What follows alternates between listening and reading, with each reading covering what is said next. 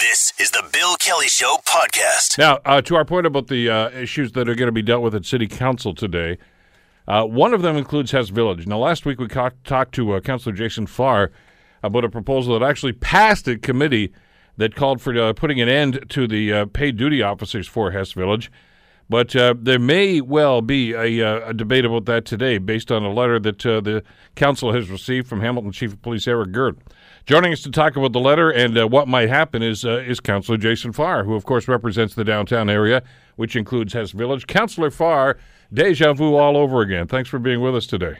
Thank you for having me, Bill. Happy 90th, by the way, and thanks for celebrating on the hallowed grounds of City Hall. Well, thanks for having us there yesterday. We had a great time, a great crowd there through the course of the day today, and and it was uh, it was a fascinating day. And uh, you've been part of that, obviously, with uh, with the Corus family here in Hamilton too. So uh, you Yes. you should have got a piece of the birthday cake as well.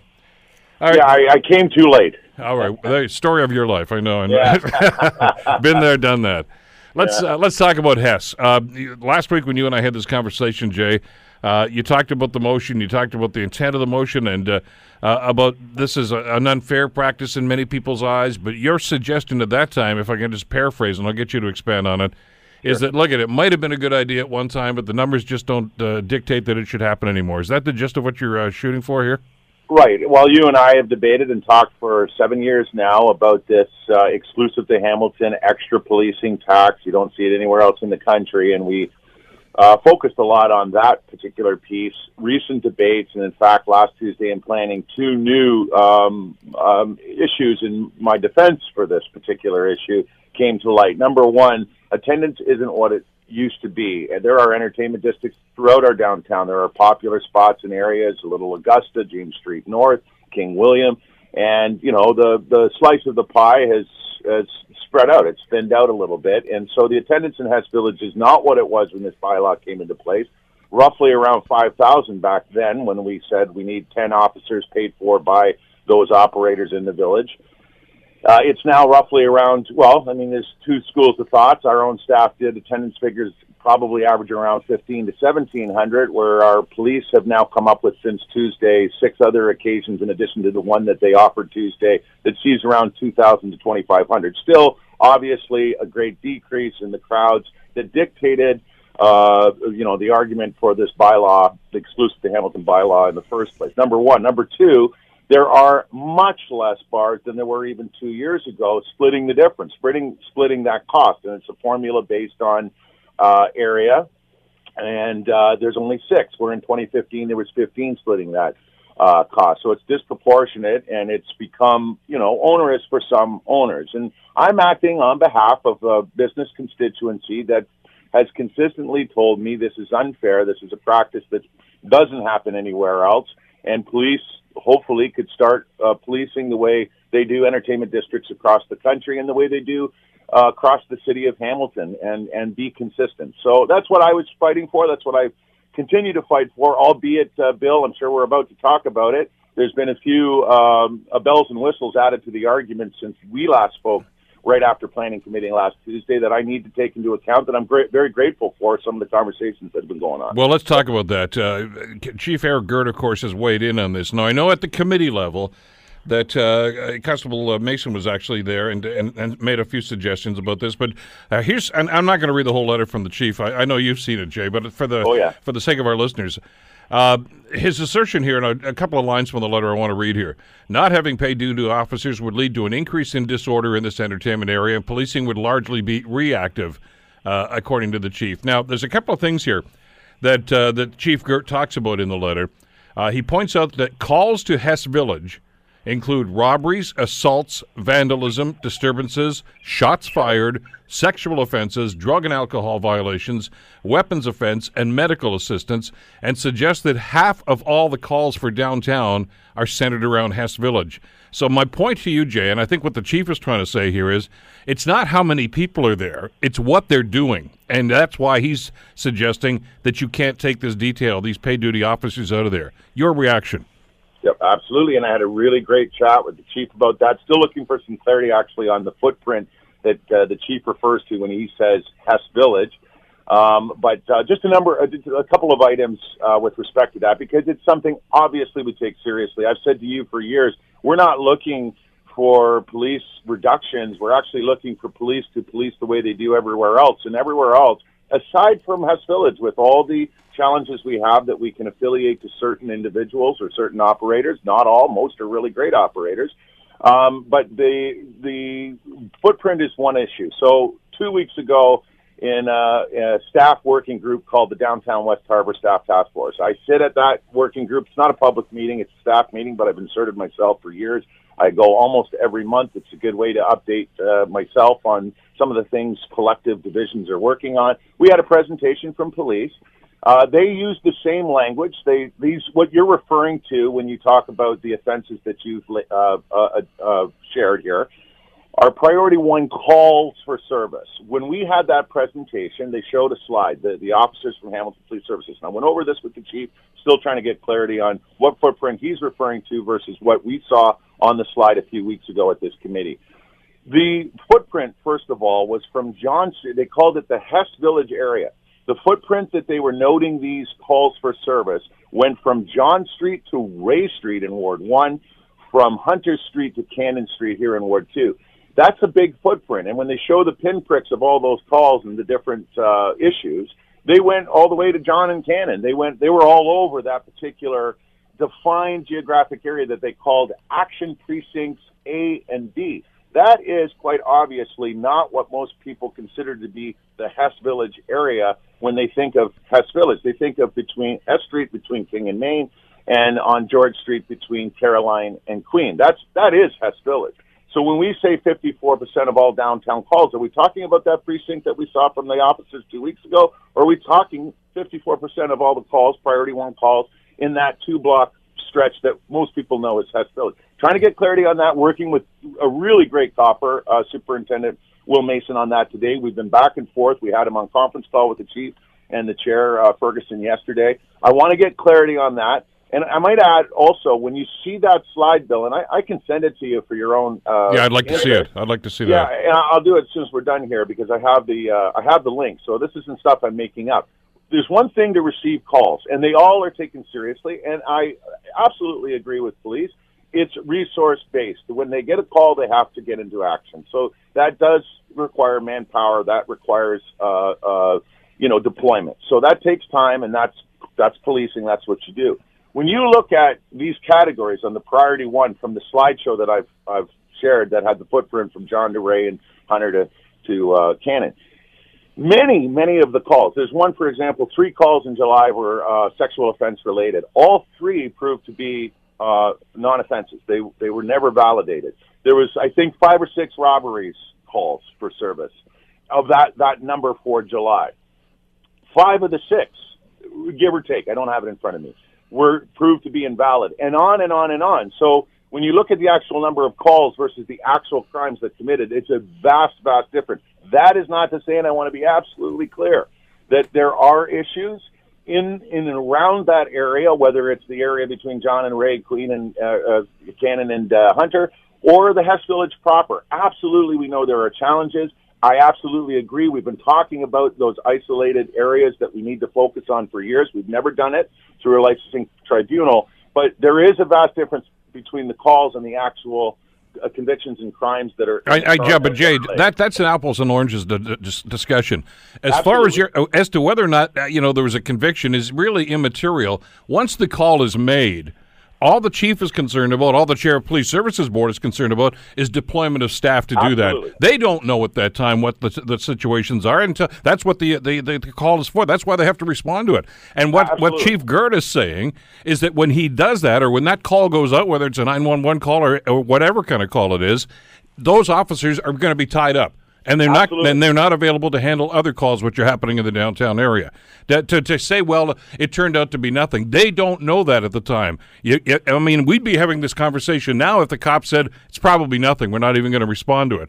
All hell would break loose if that happened. I, I totally agree. I tried to I tried to uh, uh, uh, it down and, and show the apples and oranges is a good way to define it. But I just wanted to make it clear Bill. When we say 54% of the calls are Hess Village, is it that defined A and B action precinct from John DeRata? That's my. I want to get the answer on that. So, so fair enough. Maybe I don't need to even. And in fact, maybe I'm help. You're helping me rehearse for council tonight because we have a number of arguments that we want to make. Uh, but if again, if we want to just Tracy it all down and get right to the crux of the issue. It has not changed. Notwithstanding, I very, very much appreciate the conversation I've had with the chief. I told him so. I appreciate his compromise, for lack of a better word, what he called a recommendation to go from ten officers to four. Well, I think that's I think that's a discussion the council could have. And, and, and, in other words, I, I think the message the Chief Girt is giving you here is that look at yeah the numbers are down, but there's still a concern in that area. Maybe we don't need as many officers, but we still do need that special duty. Now I know that may not sit well with some of the people that have to pay into it, but the fact is there's police deployment at, at, at, at stake here, and that's got to be part of the discussion. Sure, and it will be. I'm sure. I mean, when you get a 7-2 resolution at planning committee that, that agrees that this is an unfair practice exclusive to Hamilton where you're double taxing essentially businesses, some of which pay 45000 plus annually a year in taxes and even collect their own garbage.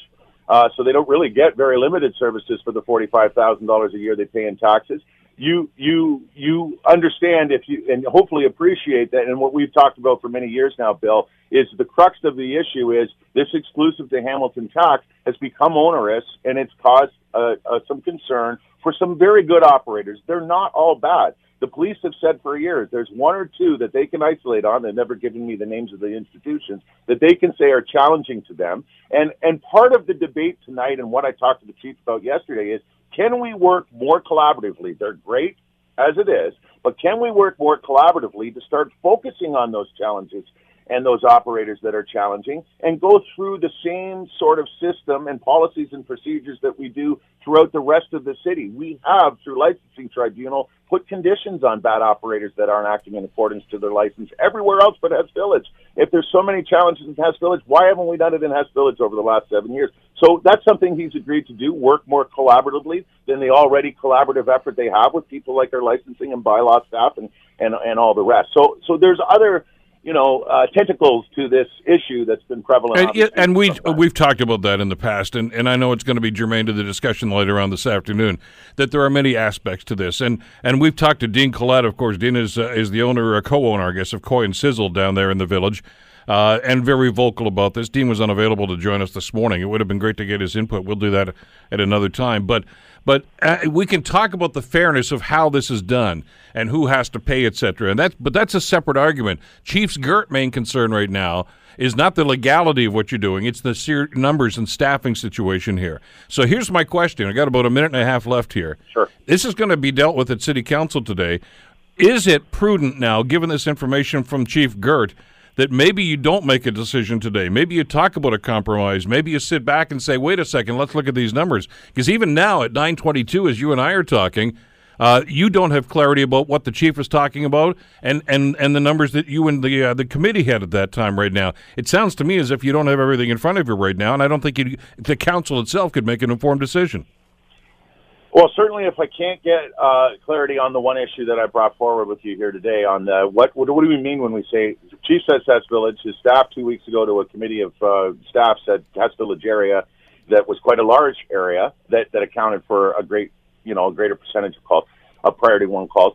Uh, I, I don't see that being a challenge getting clarity on that. Most of the other answers in the debate between the chief and myself and the chair and, and Superintendent uh, uh, uh, Mason happened yesterday. So that perhaps, Bill, I can't I can't predict. Uh, certainly, as you you rightly point out, there's there is some some answers that I seek prior to five o'clock tonight. If we don't get them, maybe a tabling motion is in order. This is an important issue. And on that, with the extra 30 seconds I have right here, there's a video that's also circulated. So we have one thing that's happened since the vote on Tuesday, seven to two, in favor of scrapping this exclusive to Hamilton Bio. There's also a video that circulated. There was an article today in the paper. And just for clarity, I made a reference. It said Farr kind of dismisses the video. This fella, from what I, I talked to two uh, uh, operators, from 11 o'clock until 2 in the morning, he was trying to pick off. He was asking many, many people to stand in front of that camera. He, he went after and isolated on those folks that were really out of control. And I've never said over seven years that there are not challenges in Hess Village. There's a lot of young students, Mohawk, Mac, and other young people that go to this entertainment district as they do across the country. And some of them, there is always going to be, unfortunately, when you get thousands of people in one place, there's going to be some bad apples. His focus for his mockumentary, this, this blogger, this YouTuber, was to get the worst of the worst, and he did. And that should not be symbolic. Most of the people said, please move along. We're not interested. They were just there having a good time and having, you know, being obedient and and I get that. I get that. We you've used all your thirty seconds. And here's the concern. Even I, I, get that, that that's that's not the majority of people with down there. Okay, no. let's let that's a given. Nor, nor but the fact that that element exists raises the question: How do you police it? And I think that's what you guys have to think about today. Uh, I'm going to watch with great interest, as everyone else is, about how you handle this this afternoon. Uh, Jay, Thank thanks you. so much for the time today. I've always appreciated the time on this issue, Bill. Thank you. Councillor Jason Farr uh, for the downtown area. I uh, got some thoughts on this. B. Kelly at 900CHML.com. What should they do about policing in Hess Village? We'll talk more about that later on. You know that. You're listening to The Bill Kelly Show, weekdays from 9 to noon on AM 900 CHML. Uh, interesting report on Global News last night. Uh, Global's uh, Marianne Domain was reporting about uh, a re- uh, this is a, a report that's issued by a group called the Federation of Rental Housing Providers of Ontario. And this is uh, pertaining to the Fair Housing Plan. Do you remember that in the springtime, the Ontario government announced what they called new measures to try to help renters here in the province? Uh, the operative word there being help. Uh, just like in the finance minister made uh, the announcement a couple of weeks after that about new measures that are supposed to help the housing industry. And basically, what it did is it started to cripple it and slow it right down. But anyway, uh, we'll get into that in a couple of minutes. The uh, the gist of this report is there are at least a thousand planned rental units in Ontario now have been canceled or converted to condos since the province introduced this new rent control rule uh, scenario that uh, they say is actually supposed to help the rental market. Uh, subsequent to that, of course, the uh, vacancy rate has uh, fallen to 2.1 percent right across the province, according to Canada Mortgage and Housing. So that raises the question as to whether or not the government meddling in this has actually helped or hurt rental housing, and for that matter, home ownership, uh, which is also an issue I think that we need to talk about and discuss. Uh, let me ask you to uh, listen to the conversation I'm going to have right now with our next guest because uh, he's been heavily involved in the housing market because he builds them uh, for the last little while and does a great job at it too. Jeff Paikin is the president of New Horizon Development Group uh, here in the Hamilton area, and he joins us on the Bill Kelly Show to talk about the policy and the ramifications. Jeff, how are you doing today? Doing just great, Bill. We're uh, hot off a Tiger Cat win Friday night, so everything feels better. I know. Just uh, well, let's go for another one. Get the Argos, and you know, exactly. continue the winning streak against the Argos is always a good thing. Uh, listen, let's let's talk a little bit about this. I know that uh, you know you and I have talked in the past about some of the problems and some of the hurdles and obstacles that you've had to overcome uh, to try to build stuff. there's so, there's some municipal things that have to be dealt with. Now you've got the province weighing in on this with the rental market. Um, and this is basically, uh, I, I, think, the, the, the, coming to fruition of what we were warned was going to happen when the government made these announcements that people in your industry are just going to say, what the heck with it then? I'm not going to bother. Is, is, that what you see is happening here? Uh, well, in fact, uh, the the day the announcement was made, I happened to, or the day after, I happened to be in an economic update with a, a room full of people with one of the major banks' uh, chief economists, and he he himself mentioned that uh, within that single bank alone, there was over two billion dollars worth of uh, purpose-built rental plan projects in Toronto uh, that was going to use their bank for the financing. That had literally pulled the chute the day after the announcement to say we're going to go back to straight condominiums because we we are being legislated out of an opportunity to invest in the rental business. Here's the thing. among many things that we can talk about here, because I, I made this the point of my commentary at 810 this morning, and I talked about how this seems to be actually stifling the industry as opposed to encouraging the industry. Uh, there's an argument to be made, and I think a legitimate argument, Jeff, that, that there is not enough rental housing being built and hasn't been for many, many years. But the, the counterpoint to that uh, has always been, well, the government's going to have to bring private sector to the table. In other words, they've got to make it attractive for them to do this. Well, that was starting to happen, and it just seems as if they've hit reverse on it with this policy policy. And your point is exactly bang on. The, the problem with the policy is that its its uh, intent is not what its result is. Its result is that when you when you have a limited financial uh, resource investment pool, you're not going to lean towards the one that brings you uh, less opportunity versus one that brings you more.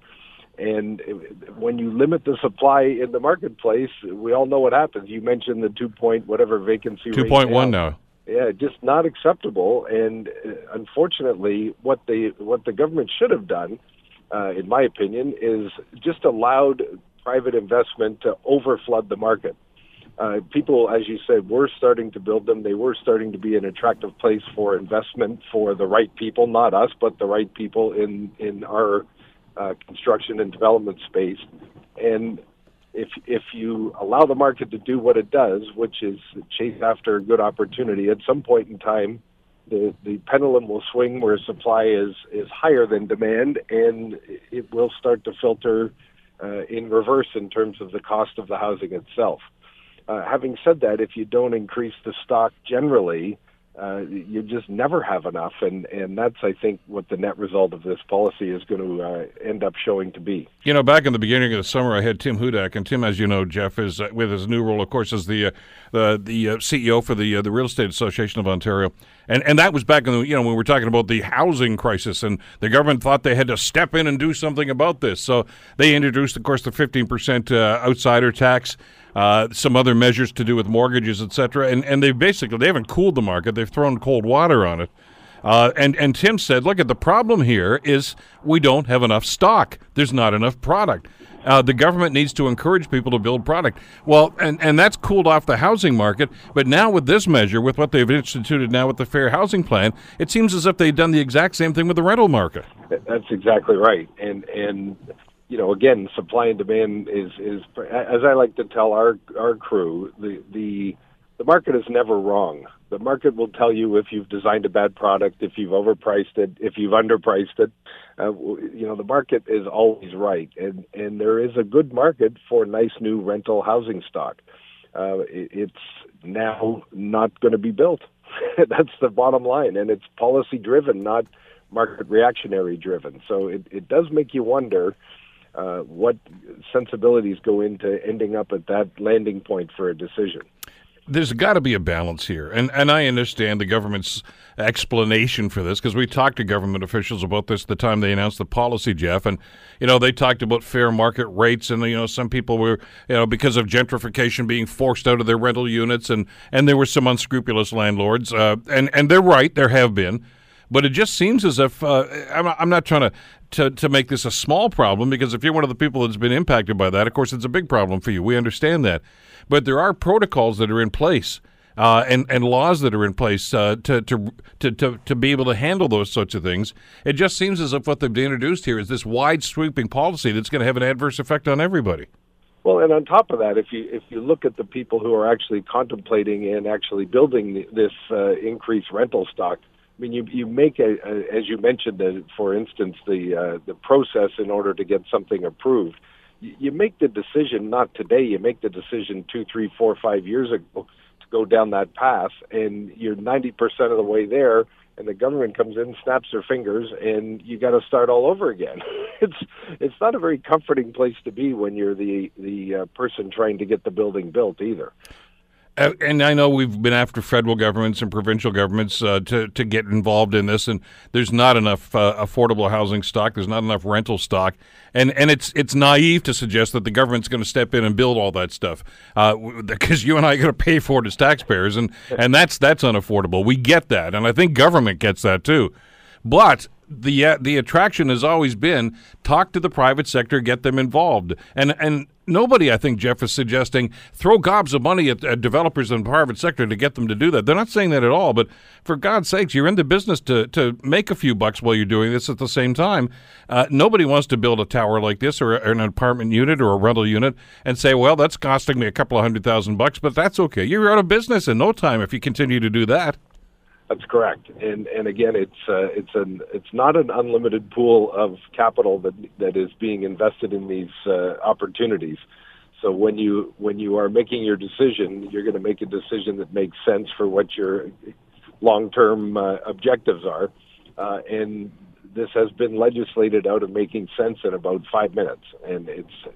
I'm sure it's a pendulum, and it, it just can't stay where it is now, or the supply chain will completely dry up, and then of course things will may be affordable that would just be unavailable. So uh, it just doesn't seem like the right answer. Well, I've talked to landlords, people that do have properties, uh, existing properties. I mean, we, we, you and I can talk about new units, and God knows we need those. But even people that have units right now are suggesting, you know what, I'm getting out of the rental business. Uh, they've made it prohibitive for me to do this. Uh, I'm going to get rid of this. I'm going to turn this into just a, a, residential property, sell it off, and and you know a family or whoever wants to buy it can buy it. And I'm out of there. Well, that's decreasing the rental stock too. It just seems to have had a snowballing effect on the whole industry.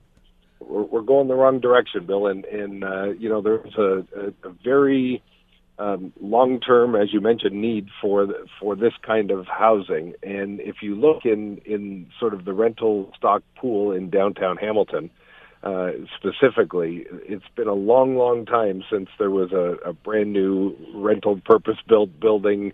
Uh, there's a couple going up now, and you know, sort of that might just be the the tap turning off that noise you hear that says now we've got another 45 years to wait until something else new is built that's uh, intended for rental. So it, it's a it's a very challenging approach to take to uh, solve a problem that's never going away. Well, you mentioned supply and demand, and, and that, to my mind, sounds like the, the most prob- probable solution here is if you build more units – then obviously rents are going to go down. Instead of putting impositions on landlords, why don't you just tell a potential tenant that, look at, you've got a choice of six different places now. Instead of, hey, you're on a waiting list, maybe you can get one and take what you can get and you have to pay it or not, or too bad for you. Instead, give them that choice. And, and we're not doing that at this stage. We're not offering that extra product. It's, it's happening with homeowners now and it's happening with renters. Well, and that's the exact same argument for the the whole housing crisis you'd mentioned, where Tim Hudak came on to speak with you. Uh, as soon as you limit the supply, uh, there's only one way for the price and demand to go, and it's the wrong direction for a fair and balanced market. And I'm sure the landlords of uh, you know that that are proposing to consider building something new are just looking to operate in an environment where they can compete in a fair and balanced market uh, when when rules are changed midway down the process that works you know highly against the the owner of the property or prospective owner of a new property and therefore not in favor of a prospective tenant uh, it's a lose lose and and this is exactly what's been put together and it's just it's bad for everybody Listen, let's uh, step back a bit. I want to get into maybe the rudimentary aspects of, of what you do and, and others in your your group, uh, New Horizon and others uh, like this, Jeff. Uh, when there's a proposal to build, let's say, a rental unit or whatever it is that, that may be on the books at this stage, uh, they cost a lot of money to build, a lot of money up front because you've got to build them before you can rent them. Uh, you can't reach into your right pocket and say, "Here's the money," slap it down on the table, and say, "That's the cash we need." you don't have that much money. Uh, your brother probably does. He's you know very, Steve's very rich, but but you uh, you've got to borrow that money.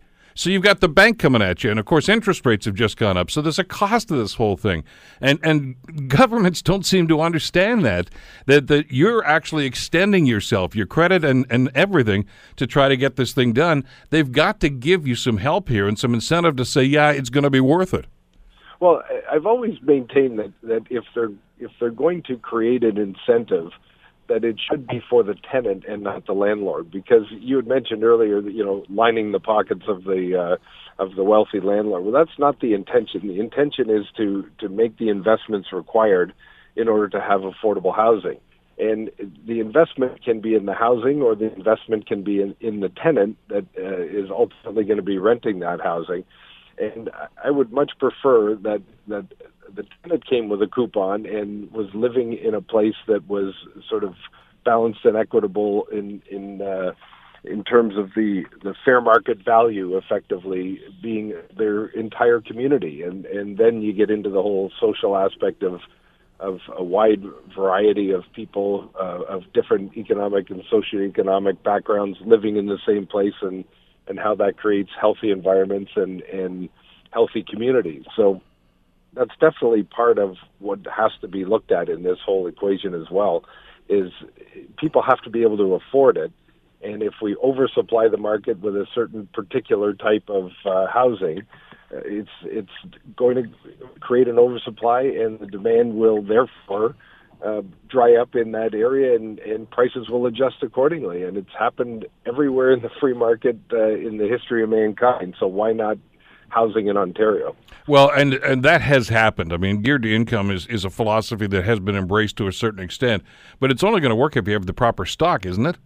Correct. And if you're not building more stock, then you're not replacing bad stock or upgrading bad stock either. So uh, it's it's you know we've heard some of the horror stories about some of the the stock that's you know specifically locally that's unlivable uh, and it, it exists, but you can't live in it because there hasn't been the capital investment required to maintain it over a 30, 40, 50 year lifespan.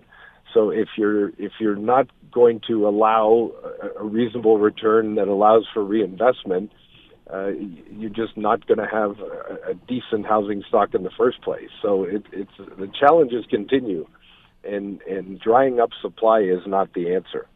Well, and we've heard from some of those people that own some of those units, and you're right, Jeff. I mean, we've talked about them on this program you know, about huge apartment complexes, and you know they're they're in bad need of repair, drastic repairs that need to be done. Yet the people that own them oftentimes are coming back and saying, "We just don't have the money. Uh, we, you know, we don't have the capital for this."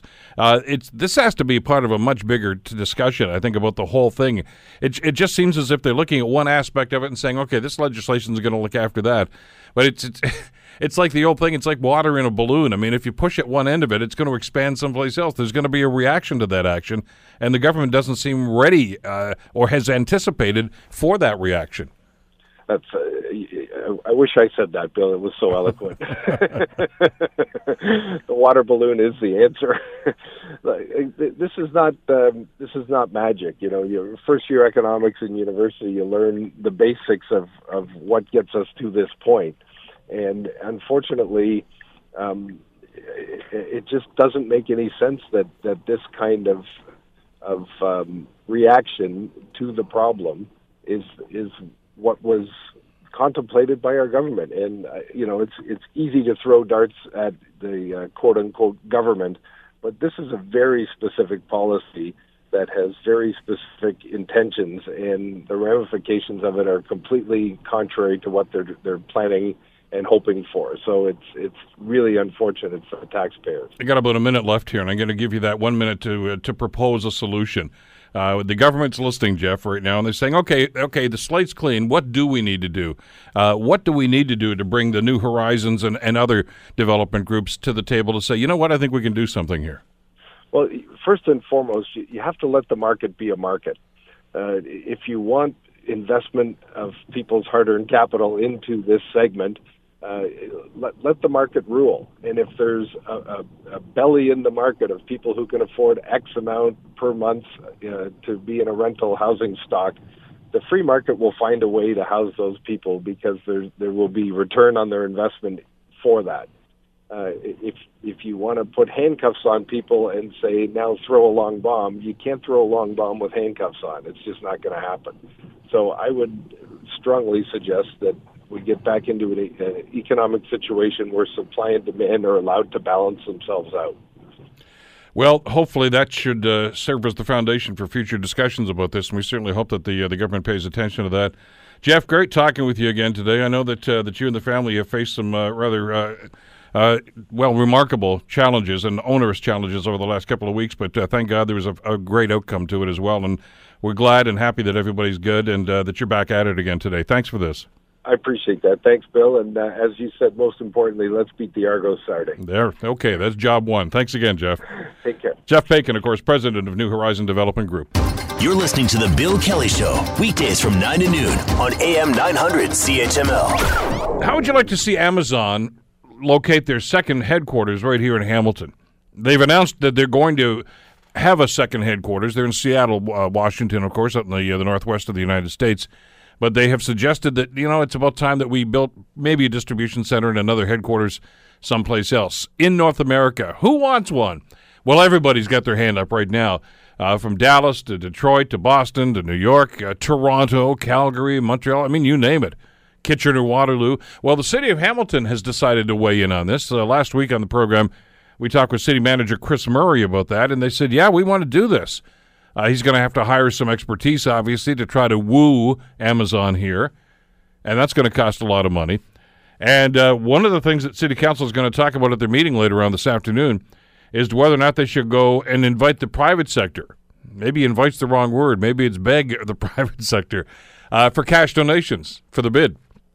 Well, let's talk to Keenan Loomis about that. Keenan, of course, is the president and CEO of the Hamilton Chamber of Commerce, and he joins us here on the Bill Kelly Show. Keenan, thanks so much for the time. Good to have you with us today. Yeah, good morning, Bill. Thanks for having me. Listen, just maybe let's start with the beginning here, the most elementary question of all, because uh, I don't think that you and I have had this discussion since uh, the city uh, started to show some interest. I've talked to the mayor, I've talked to the city manager. Does the chamber have an official position about the Amazon bid, about whether or not they'd support this, or they like the idea? Well, we're certainly in support. We have signed a letter along with the rest of the anchor institutions in the city supporting the, the city's bid, and I think it would be great for the city to uh, to be all in on this bid for sure. Uh, what are the chances? Give me a come on, handicap this for me now. What do we well, have to do? I, well, I mean, obviously, there's a uh, there's more than just whether we are uh, are suitable as a uh, site for the the Amazon uh, second he- headquarters. Uh, there's a lot of uh, politics at play as well. Um, uh, and you know, obviously, there are a lot of cities that are uh, in the running for this, so the chances are perhaps slim. But ultimately, I don't think that uh, uh, this is a wasted effort, even if we don't ultimately succeed. Listen, you travel around. You talk to other chambers of commerce as well. Uh, and again, I, I listen. I, I think anytime you throw your hat in the ring, I mean, you got a shot, right? But but yep. it, are we prepared for this? I mean, do we have the sorts of things, the sorts of instru- infrastructure you think that Amazon would be attracted to? Absolutely, we do, and we've we've spent the last ten years building up uh, all of that and building the the business case for exactly this type of uh, opportunity. So you know, if and, and I say if if Toronto is at all a legitimate shot and has if they have a legit, legitimate shot in this, we have a legitimate shot as well. So absolutely, I think this is something that we need to go for. This is what an ambitious city does. I can just wonder about the discussion that's going on in the Amazon boardroom. It's a Hamilton. Ham- well, these are the guys that don't want to build an LRT. Or oh, they do, or they don't. They do, they don't. Uh, uh, cross them off the list. Uh, we, we got to. No, I'm. My my point being, uh, you gotta you gotta talk the talk and walk the walk if you want to be a big league city. And and I, I think sometimes we fall a little short. But you and I have had that discussion, haven't we? Yeah, that's right. And I think that, you know, Amazon needs to look at what their values are and, and whether they really want to, you know, impact a city um, like Hamilton in a really positive way. And, you know, obviously they can go to Boston, they can go to New York, um, and there are all kinds of cities that they will have just a small blip really uh, in terms of the overall impact. But in a city like ours, um, they could own the city, uh, uh, you know, within a couple of years. And I think that if that's something that they're really looking to do, then I think we're per- perfectly poised. Have you had any discussions with uh, the city manager about this, about how the chamber might be of assistance? Yeah, we've uh, offered certainly our support, and I know that internally the city is, is scrambling, and all cities are really. So it, it's not like we're behind the eight ball here. Um, but the city is coming together. They're forming task forces, and and uh, we said that whatever you need from us, we will provide. And uh, again, we we were able to help with the uh, anchor institution letter of support. What role does uh, does business have in, in a bid like this? I mean, this is the city that's going after this, but as you mentioned off the top, Keenan, this is going to have, if it were to happen, huge ramifications. Uh, should business play an active role in trying to pursue this? Is, and is there a role for them to play? Well, I think certainly most businesses will be positively impacted by this. There will be some that perhaps might not be. Um, so there there might be a little bit of uh, of a schism within the business community. But again, I, I think that overall, if you look at the impact, and you know, there's something like 50,000 jobs on the line and billions of dollars of economic impact. I think when when we're looking at um, you know what's best for the city as a whole, uh, we certainly have to be able to get behind uh, an effort like this. Fifty thousand jobs, though, is going to have, a, I would think, a positive impact uh, on on totally. everybody. I mean, that's the old thing, isn't it? About all boats rise with high tide. If everybody, uh, you know, see something like that happening, it's got to have an impact, even if that's not necessarily what your business is directed toward. That's more people working here, living here, making money here, spending money here. Yeah, absolutely. And I, I think the great thing about what we have here in Hamilton is is we actually have the space to be able to um, to bring in uh, a really big effort like this. And you know, whereas in, in Toronto, where would they go? I have no idea. Right? Like the the city is pretty much built out. Whereas we have still, you know, a lot of vacant parking lots downtown. We have obviously uh, a lot of land uh, coming on board at the uh, at the waterfront, so we can really nicely fit in um, a really large uh, headquarters like this into the urban fabric and and not uh, you know put them on the outskirts of the city. There's another element to this too, which I find interesting. Now, I've not seen the Seattle operation with the Amazon, but I'm told uh, by people who have been there that it's actually not one physical location, that they're actually buildings in different parts of the downtown.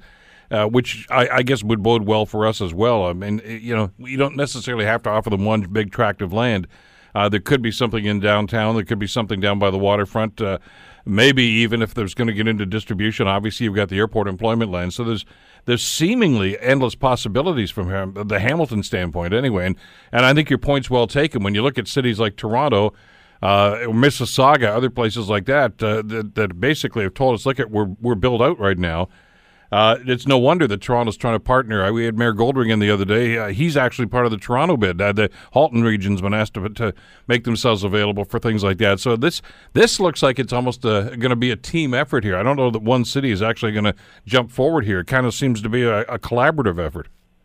Yeah, I think that if if they were to look at the GTA, including Toronto and Mississauga and Brampton and beyond, I, I think things would be spread out a little bit too uh, far for Amazon um, because again, there, there's very little land left uh, within the GTA. But but if they were to look at uh, at us, I think that we could really comp- compactly uh, bring in uh, the uh, all the workers and, and all the necessary infrastructure that they need into the current urban fra- fabric. And, and you're right, we're not alone here.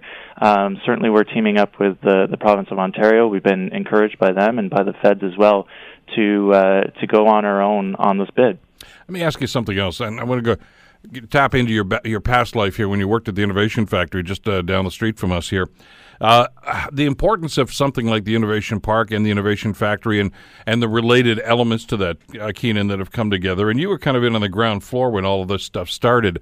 Uh, how that has helped uh, to, to put Hamilton on the map or at least on the radar when something like this comes up.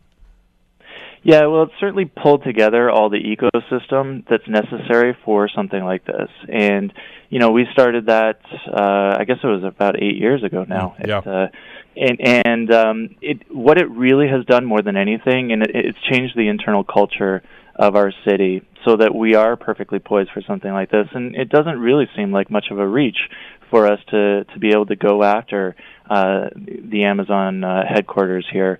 Um, I, I think that we've, you know, it, it's just gotten everybody uh, aligned, and uh, we'll see it tonight at uh, at Lions Lair. And uh, you know, so it, I, I think that um, it, it it was a lot of very necessary uh, preparatory work uh, for us to, to to get here to this moment. I mean, we I think revel in the success that, that the the innovation park has enjoyed, and and yes, the Lions Lair competition, the the finalists are going to and the winners are going to be announced tonight up at Carmen's, and uh, tomorrow, of course, we're going to be doing our show from uh, from the innovation park uh, as we have been. That's been our tradition for the last seven years as well. But but we we see the success here internally. Are they seeing it outside the city, Keenan? Do they see that Hamilton has changed and Hamilton is developing that expertise? Yeah, everywhere I go, uh, everybody is talking about Hamilton and, and how much it's evolved over the last number of years. I was just in Fredericton for the last five days at the Canadian Chamber annual mm-hmm. meeting, and uh, you know everybody has a much different perception of, of Hamilton now than even the last time they visited in in 2012. So we're hosting the Ontario Chamber of Commerce annual meeting in uh, April of next year, and everybody's really excited. And I said, you know, be prepared. A lot has happened over the last five years, and uh, everybody's really uh, excited about being able to see it with their own eyes. What role then uh, does the private sector have? And I know we talked about the chamber's presence here and the support, which I think is essential. That's good to know. But I've heard, and I don't know whether you have. I know you just got back into town a little while ago, a couple of days ago. Uh, that uh, some individuals around town here have been uh, contacted, shall we say, by the city saying, "Look, could you write a check for this?" Um, and you know, in other words, it's going to take money to do this, and and I guess if you want to be in the big leagues, you're going to have to spend big league money for this right now. Is is there a role, a financial role for for businesses and large businesses and entrepreneurs uh, to to to play in this to support the city for this? Sure, there is. Uh, we don't have a whole lot of large businesses left in in the city, um, so you know it'll be up to them to to certainly um, determine whether it's worth their investment. Um, I think that uh, you know obviously this is an internal uh, matter right now with the, with the city of Hamilton, and I, I'm hoping that. Uh, you know, City Council will will support all the excellent efforts that have thus far been made by uh, by the staff there, and uh, whatever they can do to help offset the costs. I, I think that you know what we found is is when we when it really comes down to it, the private sector really does step up to the extent that it can.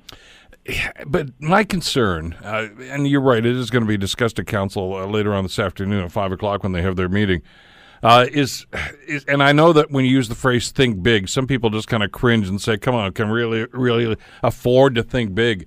Uh, and and my concern is that some councillors just don't, and they're only concerned about well, we've got to keep taxes low, and you know this is going to be an infringement on taxpayers and a burden on taxpayers, yada yada yada. You need some people with some vision that are willing to take a shot and say, you know what, I don't know what our odds are, but if we don't try, we're not going to get there. We need to think big, uh, to be big and to be bigger, and and and I I get really ticked off when I hear some counselors and frankly some people around the community as well that that that comment on things like that and say, "Well, that's not our place. Hamilton's not that sort of city." And and my obvious question back to them is, why can't we be? Yeah, I, I well, you know, we we've had these types of frustrations in the past as well, and I think overall, you know, we are moving in that direction where the counselors are hopefully understanding more that you know in cases like this they have to see themselves as as being directors of the corporation of the city of Hamilton and provide that vision and, and leadership necessary for us to uh, meet these sort of challenges. But I think the important thing to to recognize is that even if we don't win this. Um, all the things that are happening right now in terms of the, the internal mobilization of the city and, and forming task forces and, and all that, it's really preparing us for all the, the, the proliferation of opportunities that we are seeing at this moment. And so, you know, we're organizing in a way that will will be able to be replicated for future opportunities. So it's not going to be a wasted effort at all. And I think it, you know, it really will be um, an important an, an important investment.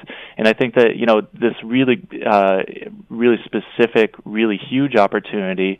Um, it takes that sort of thing to for us to get mobilized, but it will be uh, absolutely um, a worthwhile investment.